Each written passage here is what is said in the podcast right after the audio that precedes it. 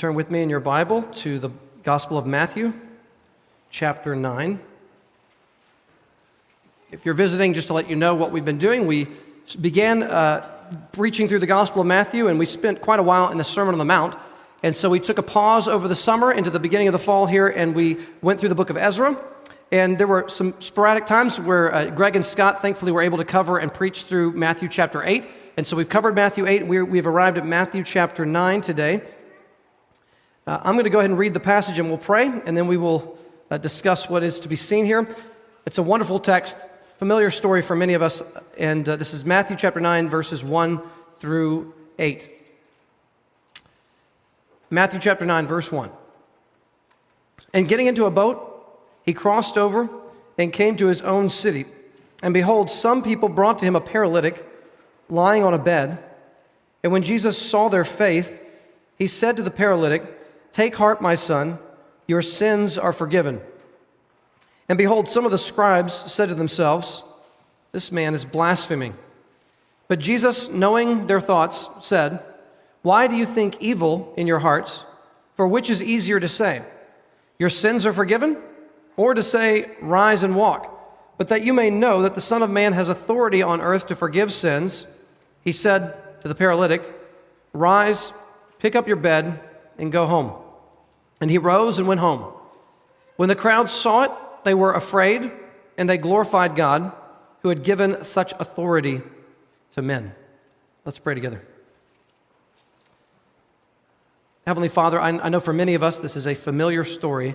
I pray, God, that you would show us uh, real riches that exist in this text, that you would reveal to us more of the glory of Jesus, that the eyes of our heart would be enlightened, that the eyes would be opened, that we would behold the glory of the Lord, and that we would be transformed into his glory from one degree of glory to the next. And this comes from the Lord who is the Spirit. So be at work now, we pray. In Jesus' name, amen. Well, because we haven't been in Matthew consistently for a while, I wanted to give an extended introduction and just step back to a wider angle view to try to remind us where we've been and where we are going in the book of uh, in the book of Matthew. If you see here in the first verse of Matthew nine, it says, "And getting in, into a boat, he crossed over and came to his own city." Now, you may think that that might be referring to Nazareth, since that's the city he grew up in, but that's not his own city during his earthly ministry. Uh, Mark and Mark chapter two.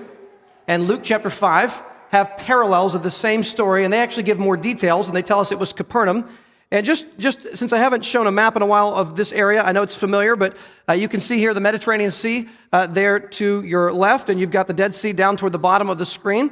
And then the Jordan River, which flows down into the Dead Sea, goes back up to the Sea of Galilee. And uh, just an aerial picture here of the Sea of Galilee, Uh, where Jesus carried out much of his ministry. If we zoom in, I think it's about thirteen miles north to south, about maybe nine miles across at the widest point. And if you z- zoom in on the, the higher section here, Capernaum is located right there, uh, is where Jesus was his home base for his ministry. Uh, this is where Peter lived. This is where Peter was a fisherman. Uh, the synagogue in Capernaum, uh, where Jesus actually preached and spoke, is still there to this day. At least the old foundation of that original synagogue is still there, which is really remarkable. This is an image of it. Uh, the white building here on the bottom right hand of the screen, that, that synagogue was built on top of, it's a newer synagogue built hundreds of years after Jesus. It, it was laid on the same original dark stone foundation of the synagogue that was actually there when Jesus ministered. So Jesus stood in that very synagogue, and that That building there to the left, the kind of a big circular building, we don't know this, this can't be proven, but archaeologists think this is Peter's home. Now, there's no real way to know that for sure, but they built a church. This is just what would happen. They built a church over the remains of what they think is Peter's home, where Jesus healed Peter's mother-in-law. Now, while I am not as confident we can pinpoint the exact house that was Peter's, that feels a little uh, further than we can say for sure, here's what we do know. This text takes place in this very spot. I mean, in, in, where this picture is taken is where Jesus was in this text. And when the, the man on the paralytic, now you remember, Mark and Luke give us more details, and uh, we remember that the, they can't find, they can't get into the house where he is, so what do they do? They go up on the roof. We're told that they peel tiles away. You can picture the dirt falling down into the house. People are going, "What is going on?" And these men lower their friend down on his bed, uh, the man who is paralyzed, right in front of Jesus, and Jesus uh, then heals him and also announce, uh, pronounces his sins forgiven. It would have happened somewhere in this very in this very location. Let me say a few other things uh, in introduction here. And I, I just want you to know, I am borrowing heavily in this introduction from Don Carson. I, I just, I'm borrowing heavily from his, from, from what he's written on this text here. So Don Carson argues, and I thought this was very interest, interesting, that um, something ties together the Sermon on the Mount, Matthew five to seven, with the part we're in, which is Matthew eight to ten. five to seven leads to eight to ten, and there's a word and even a concept that ties this whole thing together. Look at the end of the Sermon on the Mount, Matthew seven, verse twenty-eight. And this is what it says, Matthew seven, twenty-eight. And when Jesus finished these sayings, finished the Sermon on the Mount, the crowds were astonished at his teaching, for he was teaching them as one who had authority, not as their scribes. And you will notice that both the word and the theme authority runs through the next few chapters. When the centurion is about to have his servant healed, he mentions the word authority, and on it goes. So authority is a major theme that ties these sections together. And uh, Carson mentioned this. I'm sure you've known someone who's said this before. It is not unpopular. Now, today, probably less popular. But in the last few centuries, at least in American history, it is not unpopular to find people who say, I think Jesus was a great teacher. I don't think he was the divine Son of God. I think he was a great teacher. And I want to live my life by the principles laid out in the Sermon on the Mount. You'll hear sometimes people will say this, I'm not a Christian, I'm not religious, but I do think we should live by the Sermon on the Mount. It's just turn the other cheek and love your enemies. It just seems like the way we should live. And um, Carson said one time, I think he had a friend who said this, and he said, I, I, you want to be gracious in how you say things like this. You know, you don't want to jab people with these kinds of things. But Carson said, have you uh, have you read through the Sermon on the Mount recently? And I said, oh, no, but we, we know the Sermon on the Mount. And he said, well, would you mind doing a little Bible study? We could get together a couple of times and actually work through the Sermon on the Mount. Now, your friend may actually say, I don't think I want to do that. But if they do that exercise, they will begin to find that what Jesus says in the Sermon on the Mount uh, is not something that a good teacher would say. It's something that only the divine Son of God could possibly say. So let's talk about this theme of authority that runs through these chapters. Here are some things that Jesus says that indicate his authority. The, sh- the crowd is shocked by his authoritative teaching. Well, what did this authority look like? He did not teach like the scribes. The scribes would often quote other scholars. Rabbis were known to endlessly quote other rabbis. They would build their teaching on the sayings of others.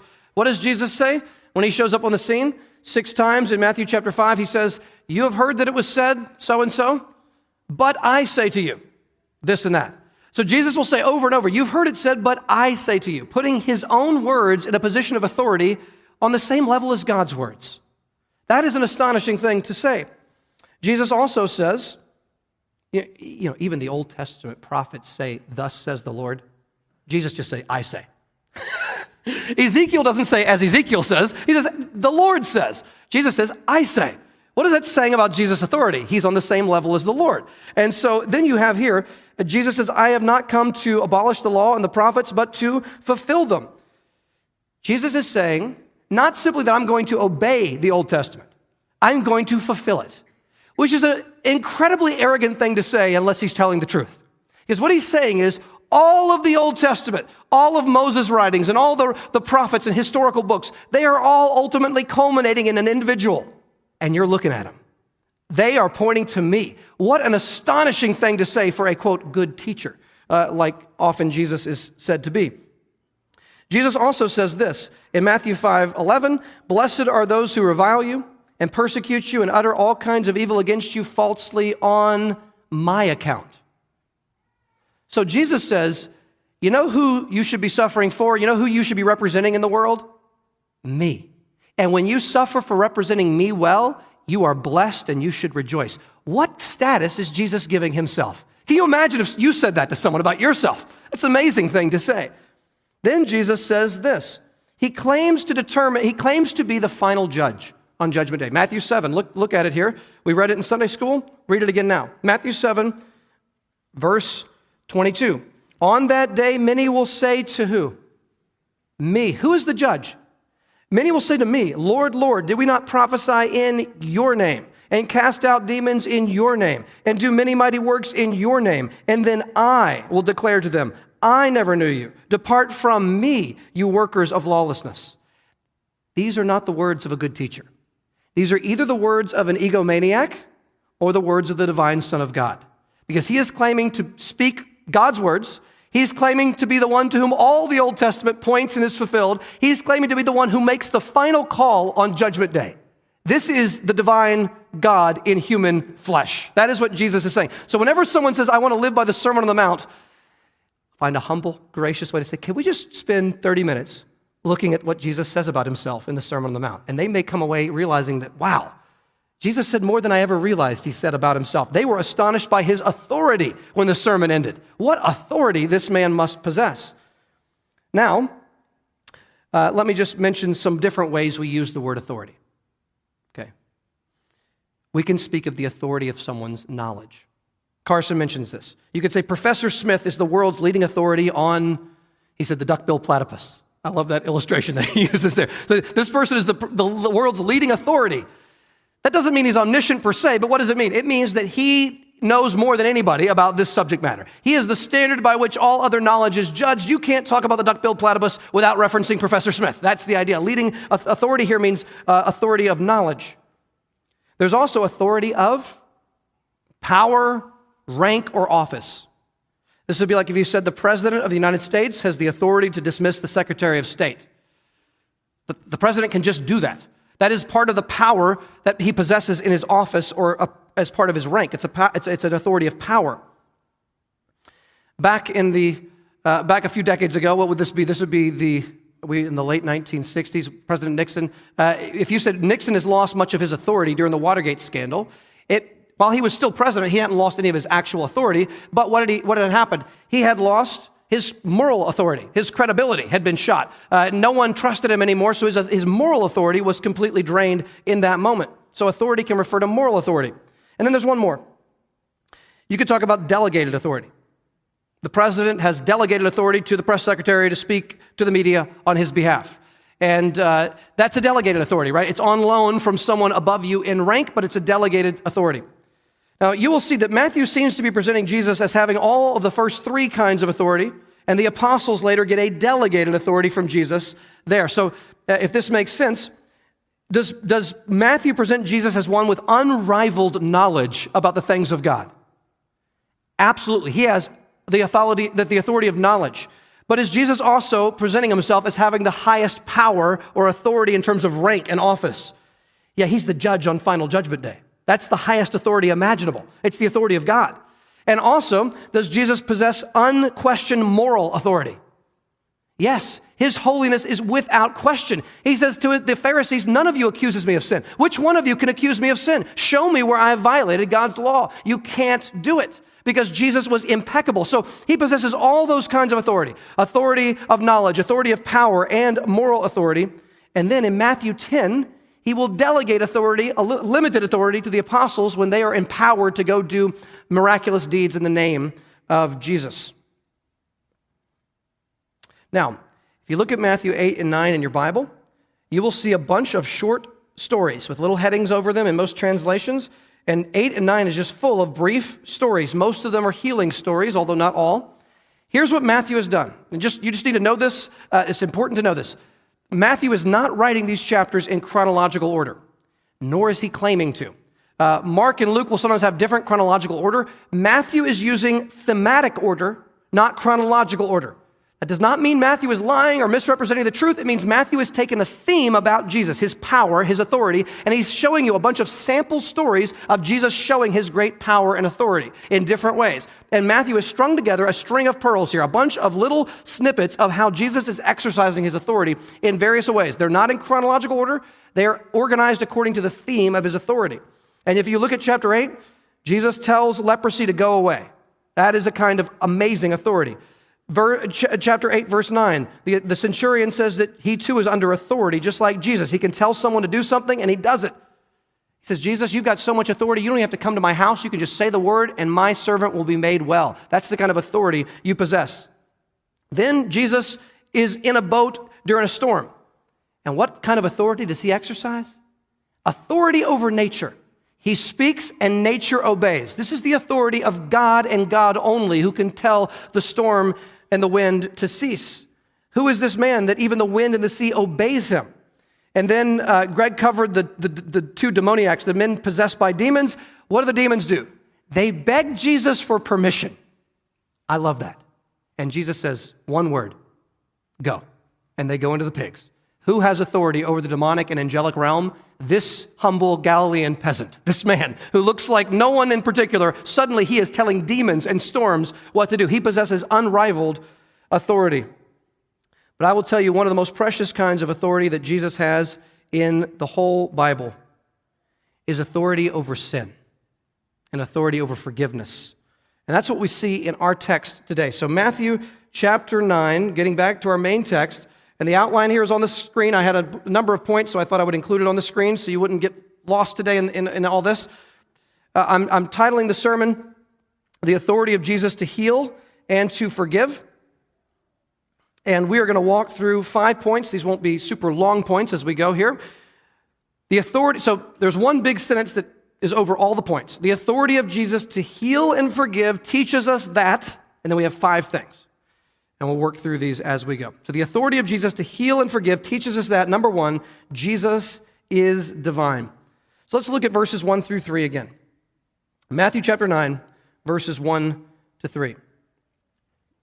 And getting into a boat, he crossed over and came to his own city. And behold, some people brought to him a paralytic lying on a bed. And when Jesus saw their faith, he said to the paralytic, "Take heart, my son, your sins are forgiven." And behold, some of the scribes said to themselves, "This man is blaspheming." Now, again, Matthew is keeping his details brief. Have you noticed, like I mentioned, he doesn't mention the roof being opened? And you may wonder, why, why doesn't Matthew include the roof being torn open? It's such an interesting detail. Well, if you read Luke five, Luke spends a lot more time on some of the same stories, but Matthew tells more of these stories in a briefer time. So Matthew is boiling it down to the main point. He doesn't get distracted by anything else. He wants all the other details removed. He wants to boil it down to the main idea, and that's what Matthew sticks to. Mark and Luke will fill in some of the details, and you can read, again, Mark two and Luke five to get more of the specifics. But here is what we see on display. When Jesus announces forgiveness of this man, the Pharisees and scribes are shocked, appalled, and within their own minds, they say he is blaspheming. Now, that may seem like a strange thing to say. He's blaspheming. Jesus is not cursing in God's name. He's not, cur- he's not cursing God. He's not blaspheming in that sense. But there's another way in which you can blaspheme. You know, one way is to use God's name in vain, and that's in that way. Another way to blaspheme is to claim to be able to do in yourself what only God can do. When you claim to be able to do what only God can do, you are blaspheming. Because you are doing what to yourself? You're elevating yourself too high, and you're bringing God down to your level. So either way you look at it, you are, you are dishonoring the Lord. And so they believe Jesus right now is guilty of the most heinous and serious sin in the nation of Israel, blaspheming God, because Jesus is claiming to do what only God can do. Just so you know, in, in, the, in, the, in the cross reference in Mark two seven, here's what Mark adds to give us more information. Mark says, he, they say he is blaspheming, and then they add this sentence, "Who can forgive sins but God alone?" That's the controversy. Only God can forgive sin, and this man from Nazareth, now living in Capernaum, claims that he can forgive the sins of a man who, for all we know, he may never have even met before. And he meets this paralytic, and he just says, "Your sins are forgiven." What kind of arrogance is this? He is claiming to do what only God can do. Well, there's two things to think about here. Number one, if you wanted, at least in a symbolic fashion, and, and the way this worked in the Old Covenant, if you wanted to uh, seek forgiveness of God, you went to a place. It was called the temple. And when you went to the temple, you would have a priest. And annually, the Day of Atonement, there was sacrifice made. Put the hands on the head of the goat, transferring symbolically your sin to the goat. The goats are killed, one sent to the desert, one uh, is slaughtered and killed, and the blood is applied and taken into the Holy of Holies and applied there uh, on the Ark of the Lord. And then you would have a sense of forgiveness. But let me ask you something. Did the blood of bulls and goats actually remove sin? No. And secondly, what would have to happen next year on the Day of Atonement? They'd have to do the whole process over again because what? The blood of bulls and goats never truly takes away sin. You have to keep offering animals over and over. Jesus is promising to give this man what the temple cannot even give this man, which is absolute forgiveness of sins once and for all. You don't have to come back next year and find Jesus and get forgiven again. You don't have to come back to the cross next year and find a fresh sacrifice of atonement. No, Jesus is saying, I am giving you once and for all of eternity the forgiveness of your sins, period. End of story. You are forgiven once and forever. That is an audacious claim, and you can see why Jesus will say later in Matthew, something greater than the temple is standing right here. That's an amazing claim. I am God in the flesh, and I am the place that you will find acceptance before God. But there's another sense in which Jesus is saying something shocking. King David, the infamous adultery with Bathsheba, has Uriah killed in battle intentionally and deliberately. The baby's born, the baby dies. Remember, Nathan, uh, just before this, confronts David and says, you've sinned. David responds, I have sinned. The Lord will put away your sin. You will not die, Nathan says. And then David writes one of the most powerful Psalms in the Bible, Psalm fifty-one, right? And listen to the wording of what David says. After adultery and murder, for I know my transgressions and my sin is ever before me. You ever had that feeling? And there's just some serious sin has happened in your life. You have committed some grievous evil, and it's just staring you in the face. Your sin is ever before you. You go to bed thinking about it. You can't sleep at night because of what you've said or done. You wake up in the morning fearing, feeling guilt and shame over your sin. It's just staring at you. That's what David felt. He says, as long as I refrained from confessing my sin, my bones wasted away. There was no health in me. I felt like I was in agony and shame and defeat. Then he says this is to, to the Lord, against you and you, what? Only have I sinned and done what is evil in your sight, so that you may be justified in your words and blameless in your judgment. Now, there's two truths being taught here, and this really is incredible to think about. The most offended party every time you sin is God. The most offended party every time I sin is not the person you sinned against, and it may be terrible. The way he sinned against Bathsheba is unspeakable. But the most offended party is God, and there's no close second here. Against you and you only have I sinned. And then he says that you may be justified in your words and blameless in judgment. Here's what he means. Since every sin is committed against God, what is the implication? God is always just to avenge sin. That you might be blameless, justified in your words, blameless in your judgment. Why is it okay for God to judge sin? Because sin is most fundamentally against him. And since all sin is against God, and God is the God is the judge, he is the one who is right to judge sin. But there's a corollary, amazing truth that goes with that. Not only is all sin against God, and therefore God would be just to judge all sin, since all sin is most fundamentally against God, God is the only being in the universe who can truly and most fundamentally and foundationally do what? Forgive you of your sin. See, imagine this. Imagine someone, and this is an extreme story, someone that you work with intentionally slanders you publicly. They lie about you in a horrific way. You get fired from your job, totally unjustly, based on the lies of a jealous coworker. Imagine that happens to you. And then imagine I show up, and somehow you and this person are in the same place, and I'm introduced to this person who's lied and slandered you. And imagine my opening words to this person are, I heard what you did to my friend, and I want you to know, I forgive you. You would be sitting there going, excuse me?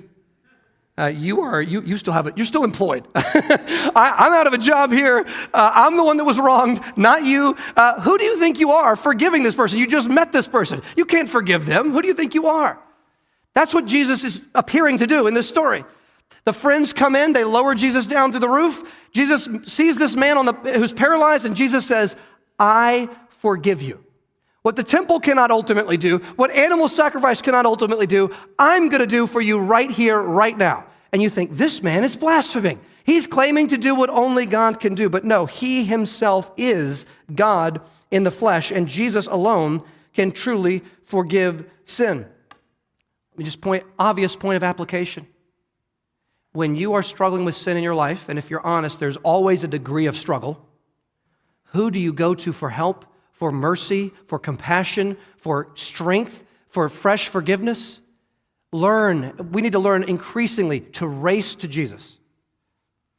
A sign of spiritual maturity It's not that you never make mistakes or that you never even have sin in your life, ever. That would be wonderful, but we, don't, we have not arrived yet in perfection. A sign of maturity is that when you do mess up and sin in some real way, you own it immediately. You race to Jesus immediately. You don't wait to give time to clean yourself up and make yourself more beautiful to, to appear to Jesus morally. No. When you sin, you go, okay, that was wrong. I hate it. I'm going straight to Jesus for fresh forgiveness and grace. Let's learn to race to Jesus. Number two, the authority of Jesus to heal and forgive teaches us that to think low thoughts of Jesus is evil. Look, at, look again at verses three and four. And behold, some of the scribes said to themselves, this man is blaspheming. But Jesus, knowing their thoughts, said, why do you think evil in your hearts? Let's not read this too quickly. Do you hear what Jesus is saying? They don't believe Jesus is equal to God. They've made him less than God. And Jesus calls the thought, they're thinking in their own head, right? They're thinking, they're saying this to themselves. He knows what they're thinking. The thought that Jesus is less than God the Father, he is not equal with God the Father. The thought that Jesus is, is, is of a different nature than God the Father, Jesus calls it what? Evil. Now, I don't want to be too harsh right now, but we'll pick on ourselves too. I don't want to just pick on other people's sins, but just a week ago Saturday, so a week and a day ago, I'm with the kids, and uh, it, we're, we're playing with balloons in the living room. Boy, is that a time right there. You don't know who is going to get hurt next, okay? Balloons are, we got green balloons going everywhere, and there's a knock on the door. I open the door. There's two ladies standing at the door. Turns out a mother and a daughter. I knew almost immediately these are Jehovah's Witnesses. And I open the glass door. Right when I open the door, Maggie trips over a balloon, hits the door. The door flies open, hits a clock on the wall. It falls off and crashes on the ground. I thought, this is perfect. So uh, I I open the door, and I, I, picked, I picked this huge clock. I'm like, the clock still looks like it works. I put it back behind the door. And uh, we op- open the glass door. And uh, pretty quickly, I said, uh, they were talking about the kingdom of God. Pretty common Jehovah's Witness theme, very different view of the kingdom of God than we would believe. And I said, are y'all Jehovah's Witnesses? He said, yes, we are. I said, okay, I'm I'm actually a, a pastor. I'm a Baptist pastor. I said, um, I, tell me if you think this is right. I think one of the biggest differences between what I believe and what, what you believe is that I believe, you believe, I said, uh, or I said, do you believe that Jesus is the first and greatest created being of God? And they said, yes. I appreciated their direct honesty here. And she, the girl just shouted, I mean, just blurted out, we don't believe in the Trinity. I said, I, I know, I know that. And uh, I said, I said, this is a very big difference between what we believe and what you believe. Now, I'm not trying to be harsh to these two women, but they were going door to door, spreading a belief about Jesus that Jesus calls evil. I'm not saying they weren't sincere. I'm sure they are sincere in what they're trying to do. But they're telling people that Jesus is not co-equal and co-eternal with God the Father. He is the first and greatest created being of God. He is of a different nature than God. Now, they may look very nice, and they were well-mannered, and they were very polite to me. They didn't say anything mean to me. But they did say some things about Jesus that Jesus calls evil. When someone speaks of Jesus as being less than God, when they bring him to a lower status and put him in the realm of the creation, Jesus calls that thinking evil in your hearts. Now, before I just point the fingers at other people outside this room, because most of us probably agree uh, with the Trinity, I hope we do, let's just say in a very practical way, when I, and I do this, I do this, when I complain about my circumstances, truly complain about my circumstances, I am saying something belittling about the sovereignty and the providence of Jesus in my life. So don't think that just the, the, the people of the Jehovah's Witnesses or Mormons uh, have a problem here. No, who has a problem here? We all, at times, do not esteem Jesus as we ought. We, we bring him down in a way that is evil. Uh, but we need to know that having lower thoughts of Jesus is what Jesus calls evil. This is fifteen years ago when R C. Sproul was, was, was with us. R C. Sproul was asked where he thinks the greatest theological controversies of the next generation will come from. And he said, I think the greatest theological errors will come in the realm of Christology, which is the doctrine of Christ. And he, in other words, he said, a lot of times there's going to be agreement about God the Father, but where do a lot of the false teachings spring from? It's misunderstanding God the Son. And Jesus does not give us wiggle room on this. He says, thoughts that belittle him are evil. Just keep that in mind. I'm going to keep moving. I'm going to say one more thing. I, I thought about it, okay? I thought about it. Just... Be aware, someone can be sincere, polite, and nice, and what they're saying about the Lord Jesus can be blasphemously evil and wrong. Those things can all be true at the same time. Just keep that in mind. In our culture, we think niceness is the fruit of the Spirit.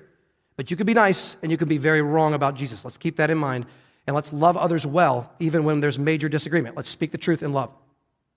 All right, point number three. The authority of Jesus to heal and forgive teaches us that sin is worse than suffering and sickness. This is one of the more shocking points of this text. Uh, look at verse two. And behold, some people brought to him a paralytic lying on a bed.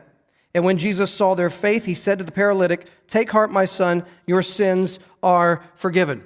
Now, it's not hard to even make a little bit of a joke here, I think, in my own mind. If I was in the situation of the paralytic man, don't know how long he had been paralyzed, if I was lowered down through the ceiling, through the tiles, we're desperate to get a healing. Why am I here? I am here to get healed, right? That's, I mean, just imagine what this was like in that culture, to, to be in that condition.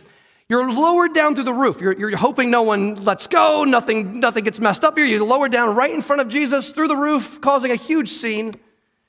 And Jesus looks at you and he says, "Take courage, my son. Bear, take heart, my son." This is very encouraging. And you're going, here it comes. Your sins are forgiven. Now, I, I don't want to read this man's mind. I cannot psychologize this man's mind. But I just tell you, it's very possible that man could have been extremely disappointed at that moment. He could have said, that's not why I'm here. Look at me. Look at the state I'm in. I cannot work for a living. I have to depend on almsgiving. Uh, I, I am here for a very obvious reason. I'm here to be physically healed. You've healed others. Please heal me. You, no doubt. I mean, I, I don't want to read this in, but I, I would assume that could easily be a temptation for this man. And yet, what is Jesus teaching us in this text? Th- this, I mean, this point is far beyond my depth as a, as a person. Uh, th- this is far beyond where I'm at. I-, I want to grow into this point, but I struggle every day of every week with believing this point. Jesus is teaching us that sin is worse than suffering and sickness. Jesus looks at a paralyzed man. He gives him the best thing he can give him first, and it's not healing. It's forgiveness of sins. I mean, wh- where are we on this one? I mean, I have an idol in my life I am constantly struggling. It is called comfort. I'm not, I'm not, I'm not trying to be funny here. This is completely real. Uh, I, I have an idol of comfort. If I don't sleep well, I wake up crabby in the morning, right? Oh, I was up twice last night because of this and that. And I, I wake up in an automatically uh, complaining sort of attitude. Uh, and and I, I need the Lord's help in that. Comfort, I think, is a god in our hearts so often. We want what is easy, what is fast, what makes us feel good, what is not difficult or challenging. And Jesus teaches us, no, the most grievous evil in your life is not discomfort. It is sin. How are we doing in our own prioritization here? Are we valuing comfort and ease over our battle against sin?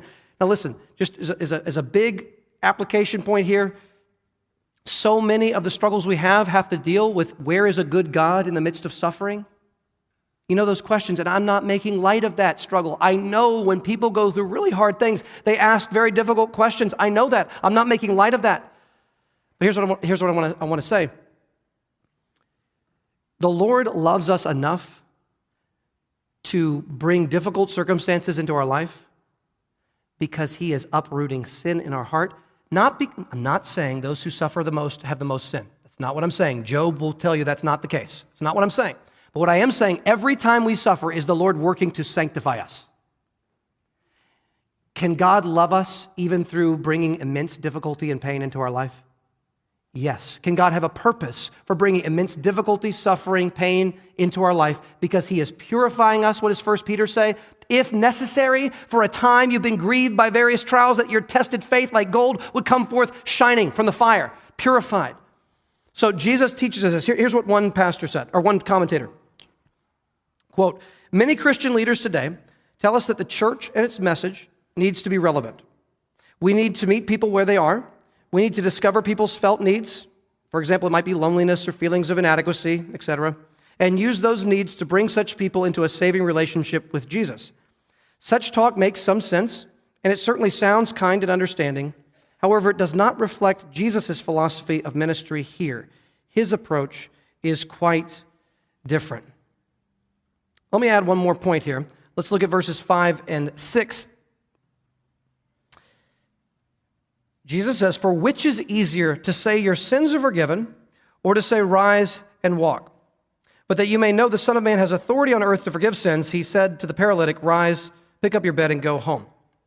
Now, I'll grant you, to this day, this is a debated, what, what does Jesus mean is debated? But I, I still think the majority view is the right view. So, so follow me here for a moment. Jesus does not say, this is so important, he does not say which is harder to do, to forgive sins or to heal. The answer is forgiving sins is far harder than healing, because forgiving sins took the death of the Son of God, and that is the more difficult thing to do. But Jesus doesn't say which is more difficult to do. What does he say? Which is more difficult to say? Your sins are forgiven, or get up, take your bed, and go home? And I think the answer is it's more difficult to say, be healed, than it is to say your sins are forgiven. Now, why would I say the exact opposite of what it actually is? Do you follow, you follow this? Here's what I think is going on. If I say to someone, your sins are forgiven, can you tell immediately whether that's actually happened? No, not outwardly looking, you can't tell. But if I say to someone who's paralyzed, get up and walk, are you gonna know immediately whether it's actually happening? Yes. So Jesus is saying, listen, I just said your sins are forgiven, and you call me a blasphemer. Let me prove that I am not lying. I'm going to do the thing that is, in this moment, publicly, the more difficult one to, to, to show. I'm going to heal his sickness. He says, get up and walk. When he gets up to walk, it validates that Jesus had truly forgiven him of his sins and that Jesus is the divine Son of God. Point number four, the authority of Jesus to heal and forgive teaches us that faith, not merit, brings mercy. Faith, not merit, brings mercy. Again, I have read it several times. Verse two, one more time. Well, maybe two more times. I've got to read it again in a moment. Verse two, and behold, some people brought to him a paralytic lying on a bed, and when Jesus saw their faith, he said to the paralytic, take heart, my son, your sins are forgiven. I know this is very basic.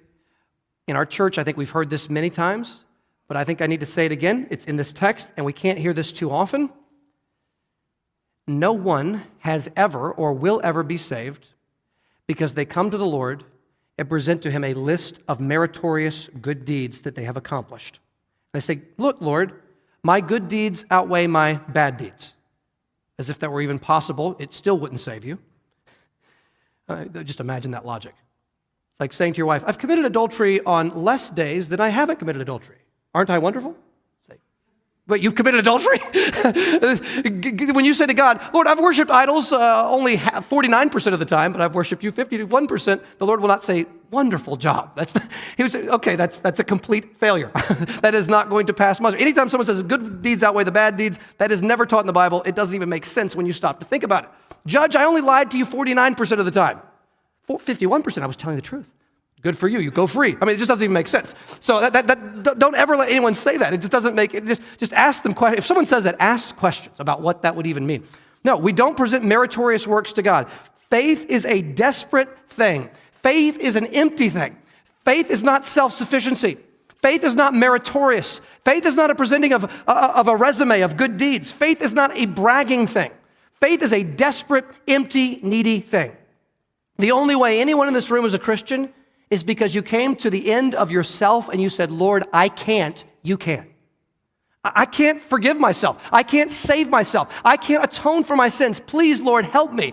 And these friends bring this man and they are desperate. They are needy. They cannot uh, fix the problem. And the Lord sees their faith. All the ones carrying him had faith and the man himself had faith. He sees all their faith and he, he grants forgiveness. Last point, uh, number five. The authority of Jesus to heal and forgive teaches us that we should bring others in need to Jesus. They brought the man to Jesus. Well, I'll make this brief. It's pretty obvious in its application. Both for, listen, I want to apply this, yes, to unbelievers. Yes, if we have unbelieving friends, family members, people we know, yes, we should work to try to bring them to Jesus, get them to encounter Jesus, but also to believing friends. Let me close with a couple of thoughts here. When you are talking to an unbelieving friend, uh, Greg Kokel, great last name, K O U K L, that's how you spell it, I believe. Uh, he's written a book called Tactics, which I've mentioned before. He's also written a sequel to it that just came out. I just started reading it, so I don't know enough about it to say much about it yet, but it looks great. But his book, Tactics, is a tremendous book on evangelism, and here is the premise that he uses, which I think is very wise. He argues that we should use questions a lot when we're talking to non-Christians about what they believe. Very intelligent, Uh, wise questions, asking them about what they believe, how they came to that conclusion, how they know that that's true, and these kinds of questions. And, and when we are engaged with unbelievers, asking them penetrating questions that will lead them uh, to further reevaluate uh, what they believe. And of course, yes, we give answers too of what the gospel says. But secondly, with believing, friends, there are times where you are weary, you are exhausted, you are spiritually worn out, and what do you need? You need someone nearby to encourage you and strengthen your hand in the Lord. Think of David hiding from Saul in the cave. Jonathan, Saul's son, the son of the man trying to kill David, is best friends with David, right, Jonathan? What a, what a noble man Jonathan was. Let me just, this is a total side point, just Jonathan would have been the next king after his dad, right?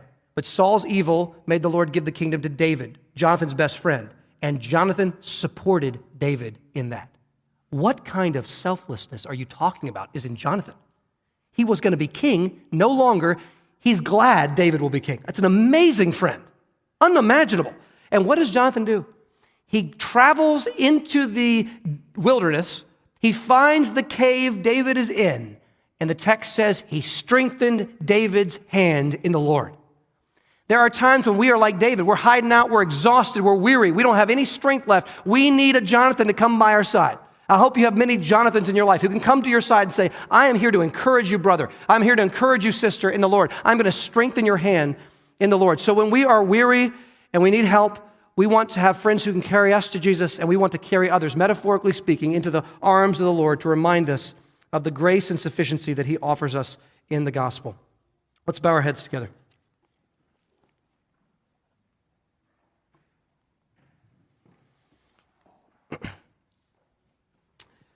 Uh, Lord Jesus, we are so grateful that you come down to our level, not in terms of our sin, but in terms of our humanity. You emptied yourself, taking on the form of a slave. You humbled yourself. What other gods humble themselves in mythology? And yet you humbled yourself in reality, taking on the form of a servant. You became obedient, Lord Jesus, to your heavenly Father, to the point of death. And it was not a death that was done quietly in your sleep without pain. It was the most cruel death of the day, and perhaps of any day. It was the death of a cross. And the physical pain was not even anything near the true agony of what you experienced, but instead bearing, bearing shame and scoffing, rude in our place, condemned, you stood. You bore the very wrath and judgment of a righteous and good God against whom we have all sinned and who righteously owes us judgment, and you absorbed the debt of sin and wrath into yourself and drank the cup dry for all who will turn and trust in you. And now you offer free and full forgiveness to anyone who will have it by faith and repentance. And God, for those of us who, who have trusted you by grace, I pray that again and again and again, we would return to you as the water of life to quench our thirsty souls and the bread of life to satisfy our spiritual hunger, and that we would know that there is no one else we can go to, for you alone have the words of eternal life. So be with us now, Lord, as we sing. In Jesus' name, amen.